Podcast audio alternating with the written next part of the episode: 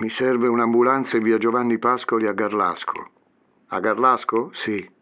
Via Giovanni Pascoli al numero ventinove. È una via senza uscita, la trova subito. Come? È una via senza uscita. Mi sembra il ventinove, non ne sono sicuro. Ma cosa succede? Eh, credo che abbiano ucciso una persona, ma non sono sicuro, forse viva. Ma in che senso? Cioè, cos'è successo? Lei cosa vede?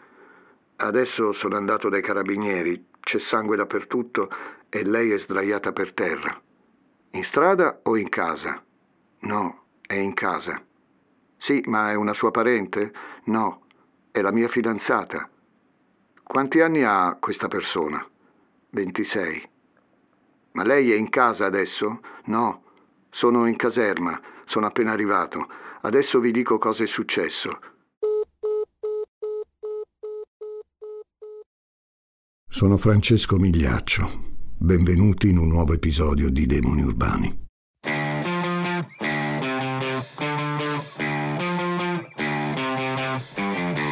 Gli Ascoltabili presenta Demoni Urbani, il lato oscuro della città.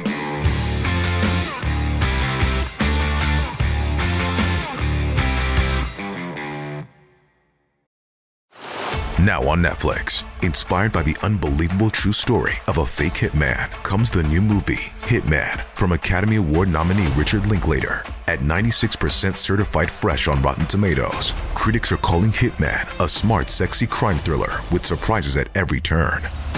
Starring Glenn Powell and Adria Arjona, Hitman. Now playing on Netflix and in select theaters. Rated R. We took it all. We brought them to our land. An endless night, ember hot and icy cold. The rage of the earth. We made this curse. Carved it in the blood on our backs. We did not see. We could not, but she did. And in the end... What will I become? Senua's Saga. Hellblade two. Play it now with Game Pass.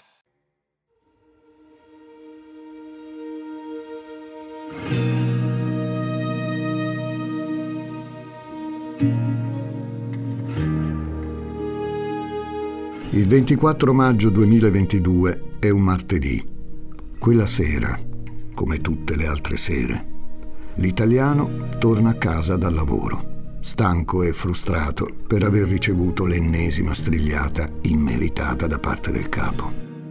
Si confronta con la moglie, tornata anch'ella da poco, davanti ai figli, troppo impegnati a guardare i loro smartphone per prestare attenzione. Dopo cena, l'italiano e l'italiana sparecchiano, lavano i piatti e mettono i figli a letto, prima di spostarsi sul divano, dal quale non si alzeranno finché non arriverà l'ora, anche per loro, di dormire. E accendono la tivù. Rai uno. C'è una puntata di Don Matteo, tredicesima stagione. Su Rai due, il film I Magnifici Sette, con Denzel Washington. Rai tre offre la Berlinguer con Carta Bianca. L'italiano e l'italiana passano alle reti Mediaset. Su Rete quattro, Fuori dal coro, programma condotto da Mario Giordano. Su Canale cinque c'è Striscia la notizia. E dopo ci sarà il film erotico che andava tanto di moda qualche anno fa, cinquanta sfumature di grigio. Non la guardano loro, quella robaccia. Vanno avanti. Italia uno, Le Iene. L'italiano e l'italiana guardano il volto ripreso sullo schermo e poi si scambiano un sorriso d'intesa. L'hanno riconosciuto subito. Ecco, sicuramente è più grasso di come se lo ricordavano. Guardandolo, pensano che, evidentemente, nel carcere di Bollate, provincia di Milano, lui se la stia scialando. L'uomo sorride, mentre avvisa il pubblico di non essere abituato a stare sotto ai riflettori. E in effetti sono anni che non si fa vedere, né si sa niente di lui. Ha trentotto anni. Sentire quel numero è un colpo al cuore per l'italiano. Se il tempo è passato per il ragazzo, che ora è un uomo fatto e finito, vuol dire che è passato pure per lui, che era un uomo fatto e finito già nel duemilasette, quando tutto è successo. Alberto Stasi. Gli occhi di ghiaccio sono gli stessi di quindici anni prima, così come la sua aria arrogante che lo ha reso antipatico a una nazione. Alessandro De Giuseppe, il giornalista delle Iene, è seduto di fronte a lui, prova a metterlo a suo agio. Sa che quel servizio lo guarderà mezza Italia e magari, con un po' di fortuna, la sua intervista potrà far cambiare idea agli italiani su quella brutta vicenda. Invero, il capitolo Garlasco era ormai qualcosa di sepolto nella memoria popolare, coperto da tanti altri circhi mediatici come Avetrana, Brembate di Sopra, Perugia. E ora eccolo riaprirsi. L'italiano scava nella memoria, ma tutto quello che riesce a recuperare è poco. Il nome di una ragazza, un processo pieno di incongruenze, un assassinio senza movente. Alberto Stasi.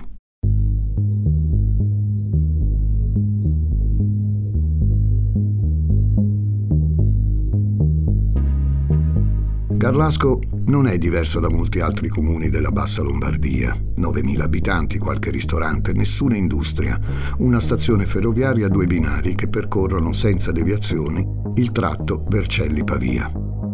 È una specie di terra di mezzo in piena Lomellina, in una zona che non è pianura né collina, che d'estate ti sfianca per le zanzare, d'inverno per l'umidità. Non dà lavoro Garlasco. Chi ci abita per campare deve andare fuori e si sposta in auto in uno dei centri più vicini, che sia Vigevano, che sia Milano, che sia Pavia. Prima del tredici agosto duemilasette, Garlasco era nota solo per due motivi. Il primo, il santuario della Madonna della Bozzola, luogo di preghiera e meta di pellegrini provenienti da ogni parte d'Italia. Il secondo motivo è più profano. Pare che negli anni sessanta Garlasco fosse famosa per la movida notturna, i locali e le discoteche, al punto di essersi guadagnata l'appellativo di Las Vegas della Lomellina. Un tempo che il nuovo millennio ha fatto sparire quasi del tutto.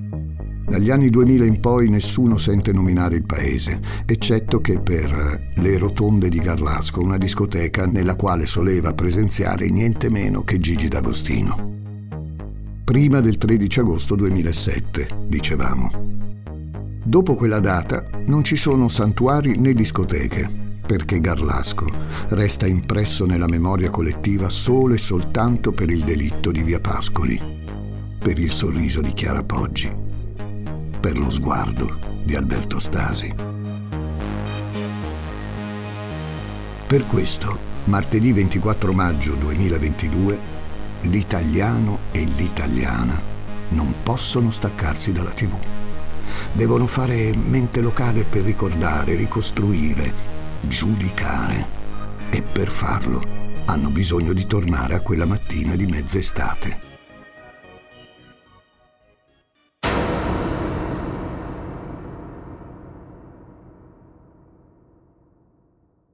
Chiara Poggi è l'orgoglio di mamma e papà. E questo non è facile per niente. Prima figlia, prima femmina, prima persona a laurearsi nella sua famiglia, centodieci lode in economia aziendale, come giusto che sia in una sorta di storia di riscatto familiare. Ha un viso carino, due grandi occhi azzurri, denti piccoli che mostra poco. Indossa abiti scuri, anonimi, che non sempre le donano. Non pare interessarle, comunque. Chiara però è inquieta. Ha ventisei anni. Dopo la laurea ha iniziato uno stage in un'azienda informatica di Milano. E chissà se sarà brava, magari la assumeranno. Questi suoi passi in avanti, in un certo senso, la terrorizzano più di quanto sarebbe spaventata se invece fosse ferma. È tutto troppo perfetto e lei, in quella perfezione, sente di stare annegando.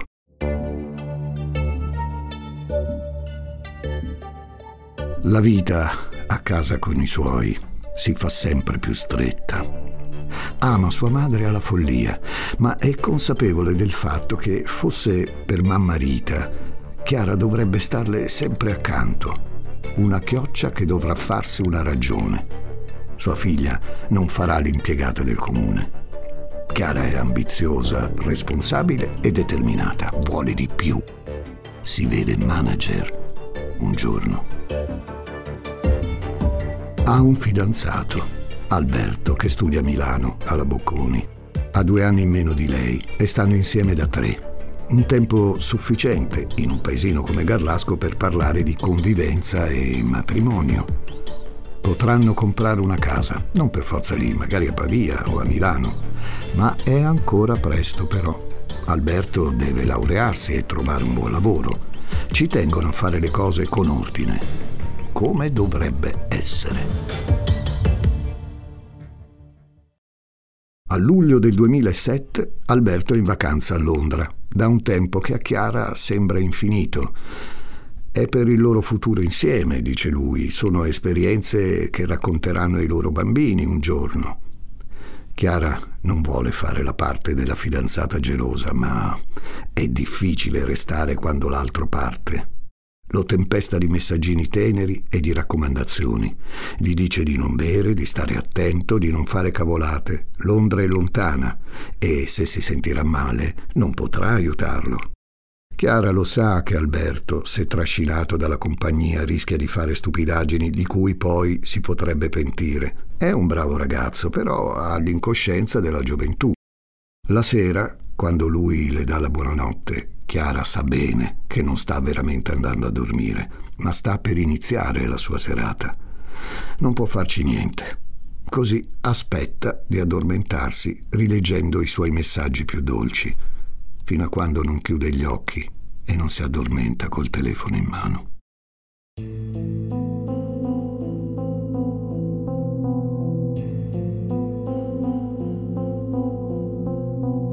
I giorni scorrono più lenti a Garlasco, specie quando sai che il tuo fidanzato è chissà dove, chissà con chi. È sempre lei, in genere, a organizzare ogni aspetto della loro vita. Anche adesso che Alberto è a Londra, Chiara non può fare a meno di segnalargli i migliori locali dove trascorrere una serata o i negozi dove fare la spesa e segna con attenzione tutto ciò di cui Alberto potrebbe avere bisogno. Presto, infatti, lei lo raggiungerà a Londra per un fine settimana e non vede l'ora di stringere il suo amore. È Nicola Stasi ad accompagnare Chiara all'aeroporto di Malpensa. La ragazza, anche se solo per un weekend, ha un valigione pieno di cose da lasciare al suo tato, così lo chiama. Prima di partire, la signora Stasi, mamma di Alberto, ha suggerito a Chiara di sistemare i panni del figlio, fare qualche lavatrice, stirargli le camicie. Già che c'è, poi, può riempire la valigia con i libri che al figlio non servono più, così al ritorno il piccolo Alberto può tornare a casa più leggero. Ma Chiara non è una serva, né tantomeno un facchino. Risponde con educazione a mamma Elisabetta e poi fa la risoluta con Alberto. Non sono parenti, non ancora. Il malumore sparisce quando Chiara riconosce Alberto in aeroporto. Rivederlo è un'emozione grandissima. Tre giorni insieme, finalmente. Tre giorni in cui i due potranno recuperare tutto quel tempo perso. Anche se è Alberto a essere a Londra da più tempo, Chiara ha preparato un itinerario fitto di posti da vedere, luoghi in cui mangiare, attività da fare insieme. È quasi un tour de force, incorniciato dalle tantissime fotografie che Alberto scatterà nel corso di quei giorni.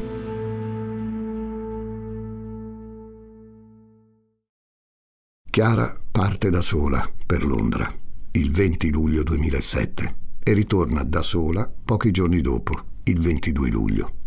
È felice e innamorata. Ora deve solo attendere ancora un paio di settimane, quando finalmente sia i suoi genitori sia i genitori di Alberto se ne andranno in vacanza e loro due potranno vivere una vera e propria esperienza di convivenza. A casa di lei, magari.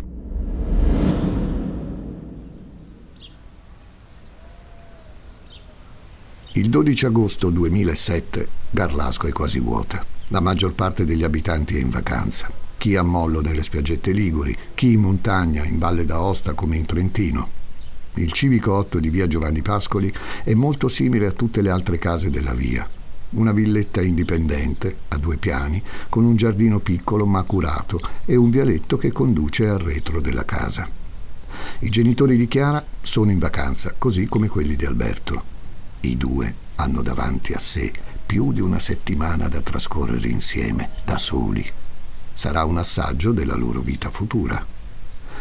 Quasi una luna di miele. Chiara non ha deciso dove apparecchiare per cena. Vorrebbe farlo fuori, ma il cielo si era nuvolato e forse pioverà. Sul tavolo della cucina per il momento c'è il suo fidanzato, Alberto, che sta lavorando al computer, sta scrivendo la tesi e non vuole disturbarlo. La domenica era scivolata languida e molle fino a quel momento. Mentre decide di optare per una pizza sul divano davanti alla tivù, il telefono di Chiara squilla. È sua madre per la chiamata della sera. È tutto ok, mamma. Stiamo per ordinare due pizze. Ci vediamo presto. We took it all. We brought them to our land. An endless night. Ember hot and icy cold. The rage of the earth. We made this curse.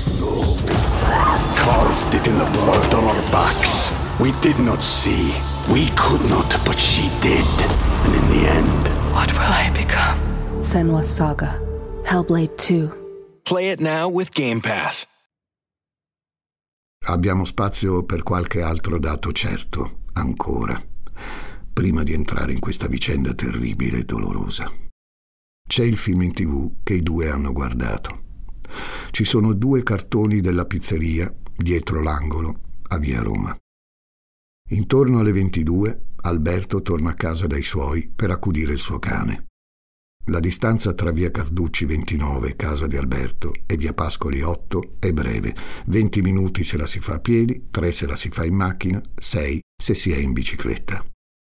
Una volta sistemato l'animale, Alberto torna da Chiara e ci resta fino a l'una passata. Poi torna a dormire a casa sua. Quella notte Chiara dorme da sola. All'una e cinquantadue, dopo aver fatto rientrare in casa le gatte, inserisce l'antifurto. Chiara non sa che quella sarà la sua ultima notte.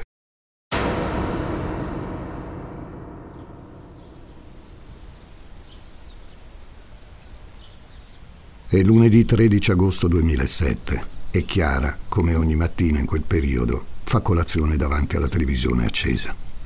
Lascia sul divano una confezione di cereali, un cucchiaino e una busta di biscotti.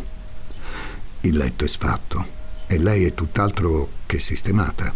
Si guarda intorno e il pensiero, per un attimo, va a sua madre. Sa bene che non apprezzerebbe tutto quel disordine, ma ci sarà tempo per riordinare.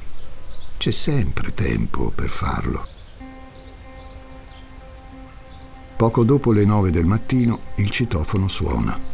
Al cancello appare qualcuno che Chiara conosce. Disinstalla l'antifurto alle nove e dodici minuti e lo fa entrare. Non si preoccupa di accoglierlo con la casa in quelle condizioni e le finestre ancora chiuse.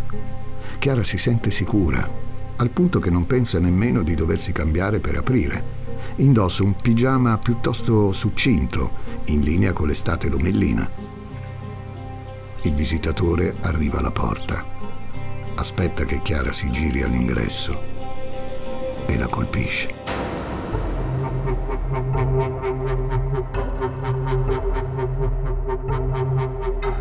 Una botta alla testa e al volto con un oggetto contundente, piatto da un lato, appuntito dall'altro. Un martello, forse. Gli schizzi di sangue arrivano alla base della scala che porta al primo piano. L'aggressore poi la gira verso di sé e la colpisce al volto e Chiara cade giù. A quel punto l'aggressore la trascina per le gambe verso il corridoio. Chiara può vedere il suo stesso sangue lasciare tracce sul pavimento, come succede nei film. Il trascinamento dura poco perché subito più avanti, all'altezza della scala a soffitto che porta in cantina, Chiara cerca di resistere, di alzarsi, ma appena ci prova, Garlasco che sente altri colpi arrivarle addosso. Un'altra martellata. E le macchie di sangue sporcano lo stipite, la parete, la porta del corridoio, il telefono, il pavimento.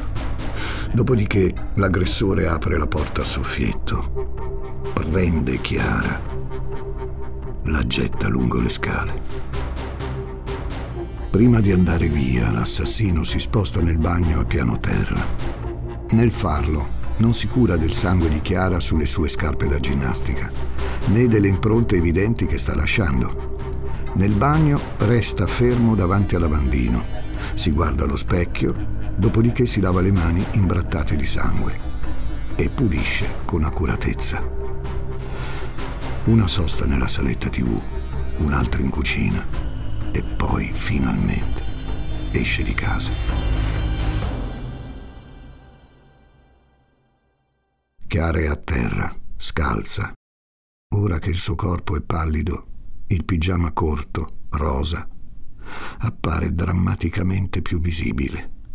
Sangue sulla testa, sangue sul volto, sangue che appiccica i capelli e lentamente si spande tutto attorno.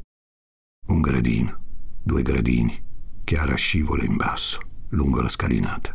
Tre gradini, quattro gradini, cinque gradini e il sangue imbratta anche i muri bianchi e lo stipite.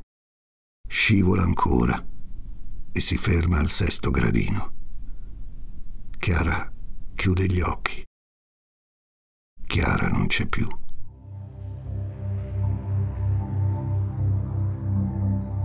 L'immagine della ragazza riversa sugli scalini è impressa nella mente dell'italiano e dell'italiana.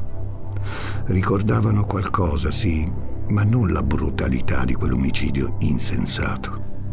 Non hanno il tempo di elaborare le loro emozioni perché la pubblicità sta per terminare. La telecamera mostra gli occhi di ghiaccio fissi verso il giornalista. E Stasi ricomincia a parlare.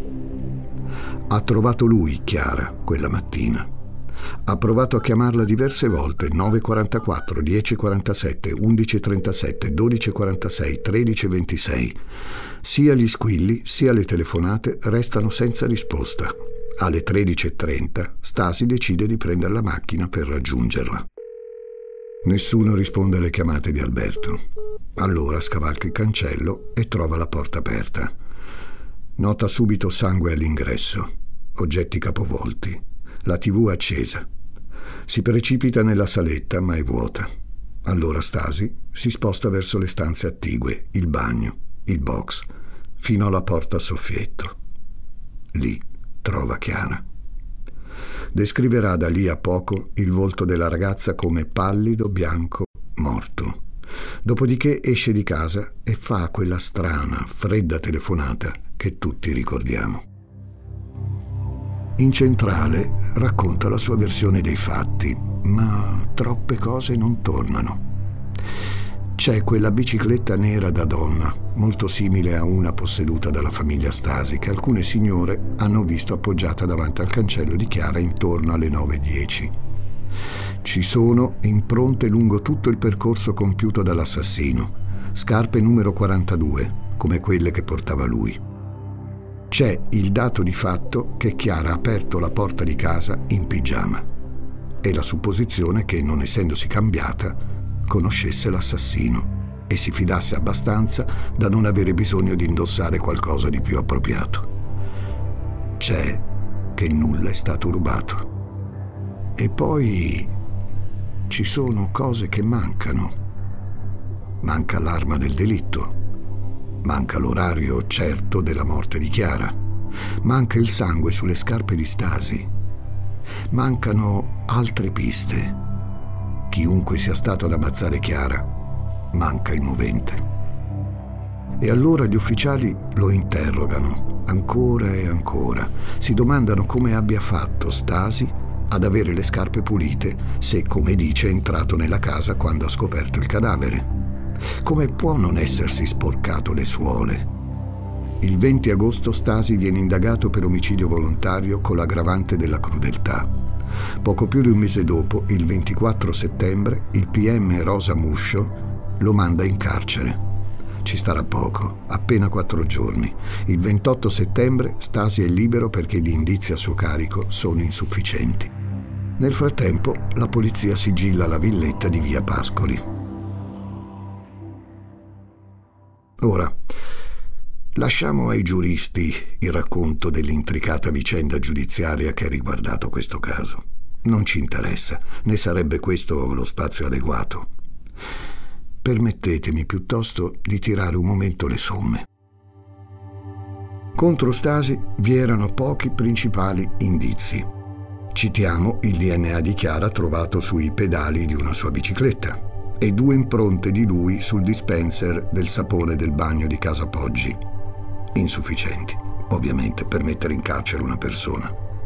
Al punto che, per ben due volte, Stasi è stato assolto. La prima era il diciassette dicembre duemilanove, la seconda il sei dicembre duemilaundici. Ma a fine duemilaquattordici la sentenza si ribalta.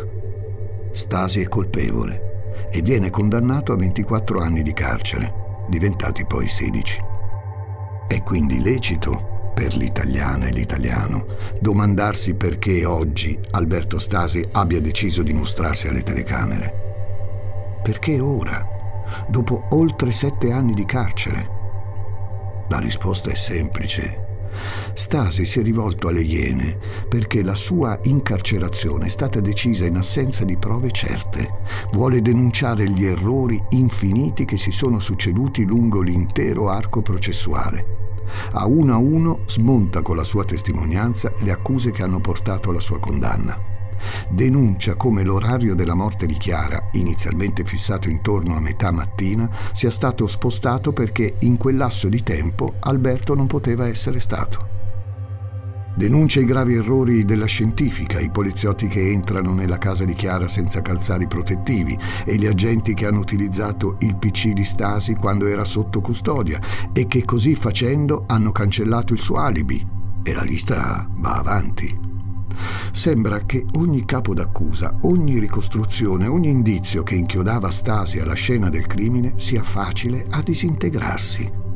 Mentre parla, Alberto agita le mani e ha un sussulto. Sorride a bocca chiusa. Ha risposte per tutto.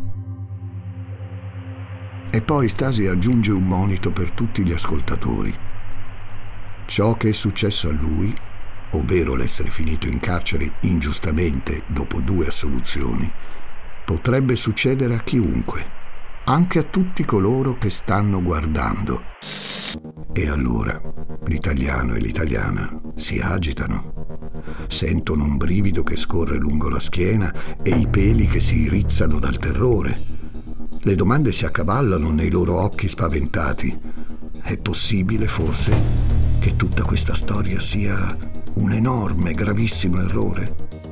E se ciò che Alberto Stasi dice è vero, e pare esserlo, dato che a supporto della sua tesi il giornalista mostra stralci degli atti ufficiali, significherebbe che è innocente? E se per anni l'italiano e l'italiana avessero sputato sentenze su Alberto Stasi? E se tutte le volte che hanno detto «quello lì ha gli occhi da pazzo, sicuro l'ha ammazzata» fossero stati in torto? E poi c'è la domanda che fa male più di tutto il resto. È mai possibile che questo ragazzo sia stato in grado di ammazzare la sua fidanzata come fosse una bestia da macello? Ma Stasi, mentre parla, è così tranquillo. Risponde alle domande senza disperazione. Se lo chiedono, l'italiano e l'italiana, come si comporterebbero al posto di Stasi se fossero innocenti.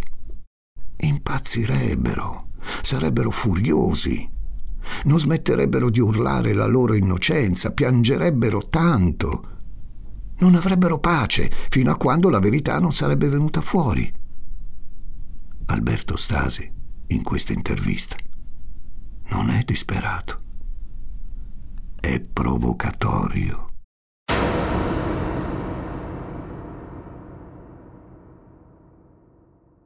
La trasmissione sta andando avanti da quasi due ore.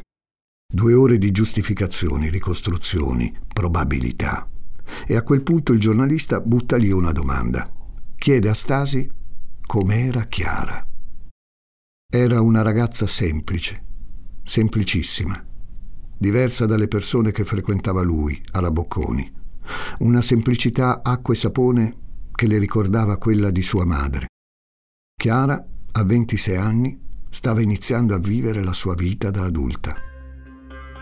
Ma presto il focus di Alberto si sposta.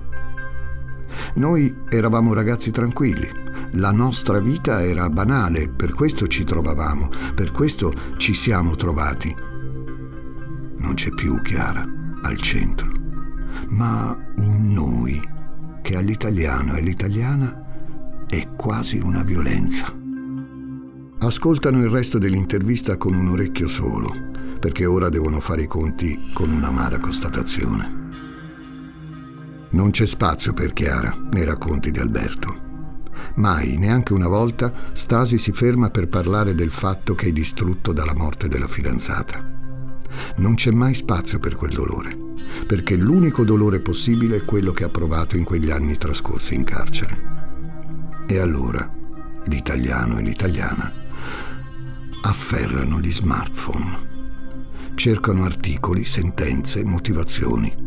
Hanno bisogno di scoprire che Stasi non è in carcere per sbaglio e che tutto ciò che dice alla tivù non è nient'altro che una menzogna. Fioccano articoli dai titoli più disparati che tirano fuori piste che l'italiano e l'italiana non conoscevano. Si parla di pornografia che Stasi vedeva sul suo pi ci. Spuntano anche le foto di Londra che Alberto aveva scattato e che Chiara aveva probabilmente visto nelle sere prima della tragedia. Pare che Stasi alternasse dolci foto di panorami stretto alla sua Chiara con scatti di natiche, scollature disconosciute, piedi. Che Chiara le avesse scoperte? Può mai essere questo il movente? È tutto troppo. Internet è una bolgia.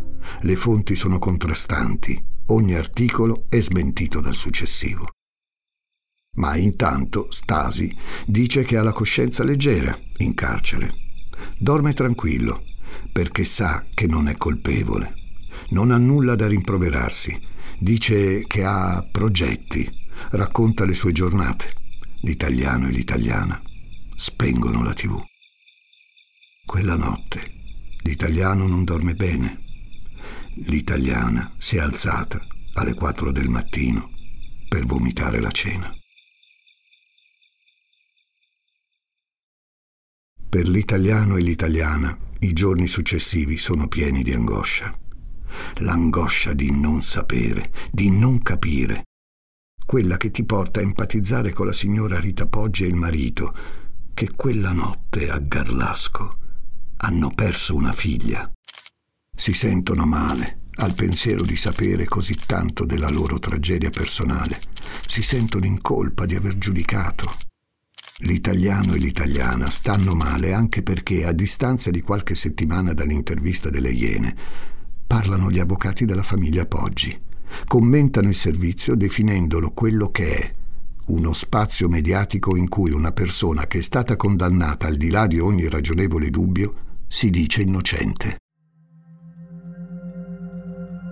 Ancora una volta il web ritorna su quella mattina. Gli avvocati insistono su un paio di punti. Ricordano che Stasi, quando ha detto di aver visto Chiara sulle scale, ha notato il volto bianco. L'accusa però sa bene che questo è impossibile. Il volto di Chiara era completamente imbrattato di sangue e dall'aggressione al ritrovamento il corpo è scivolato sugli scalini, rendendo impossibile a chi si affacciava dalla porta a soffietto la visione del suo volto. Se Stasi fosse davvero sceso a controllare, sarebbe stato impossibile non sporcarsi di sangue. Alcuni se lo fanno bastare.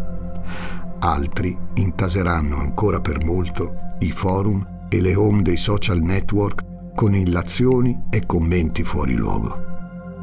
Probabilmente Stasi non confesserà mai, né mai il delitto di Garlasco avrà un movente e un'arma con la quale è stato compiuto.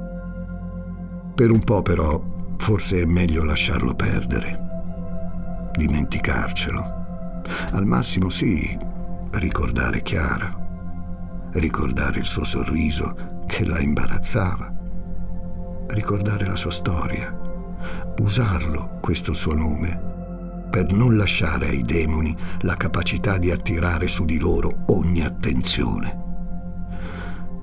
per non uccidere Chiara di nuovo.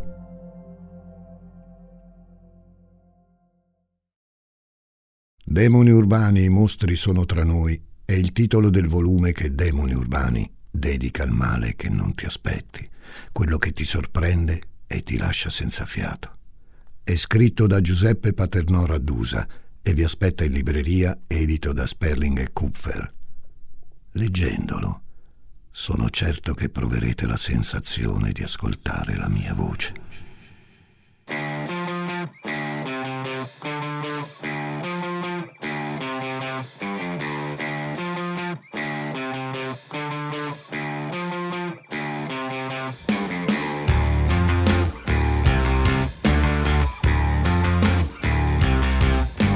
Demoni Urbani è una serie originale degli Ascoltabili a cura di Gianluca Chinnici e Giuseppe Paternò Raddusa, condotta da Francesco Migliaccio. Questa puntata è stata scritta da Martina Marasco, editing e sound design di Francesco Campeotto e Alessandro Levrini, prodotto da Giacomo Zito e Ilaria Villani in esclusiva per Spotify.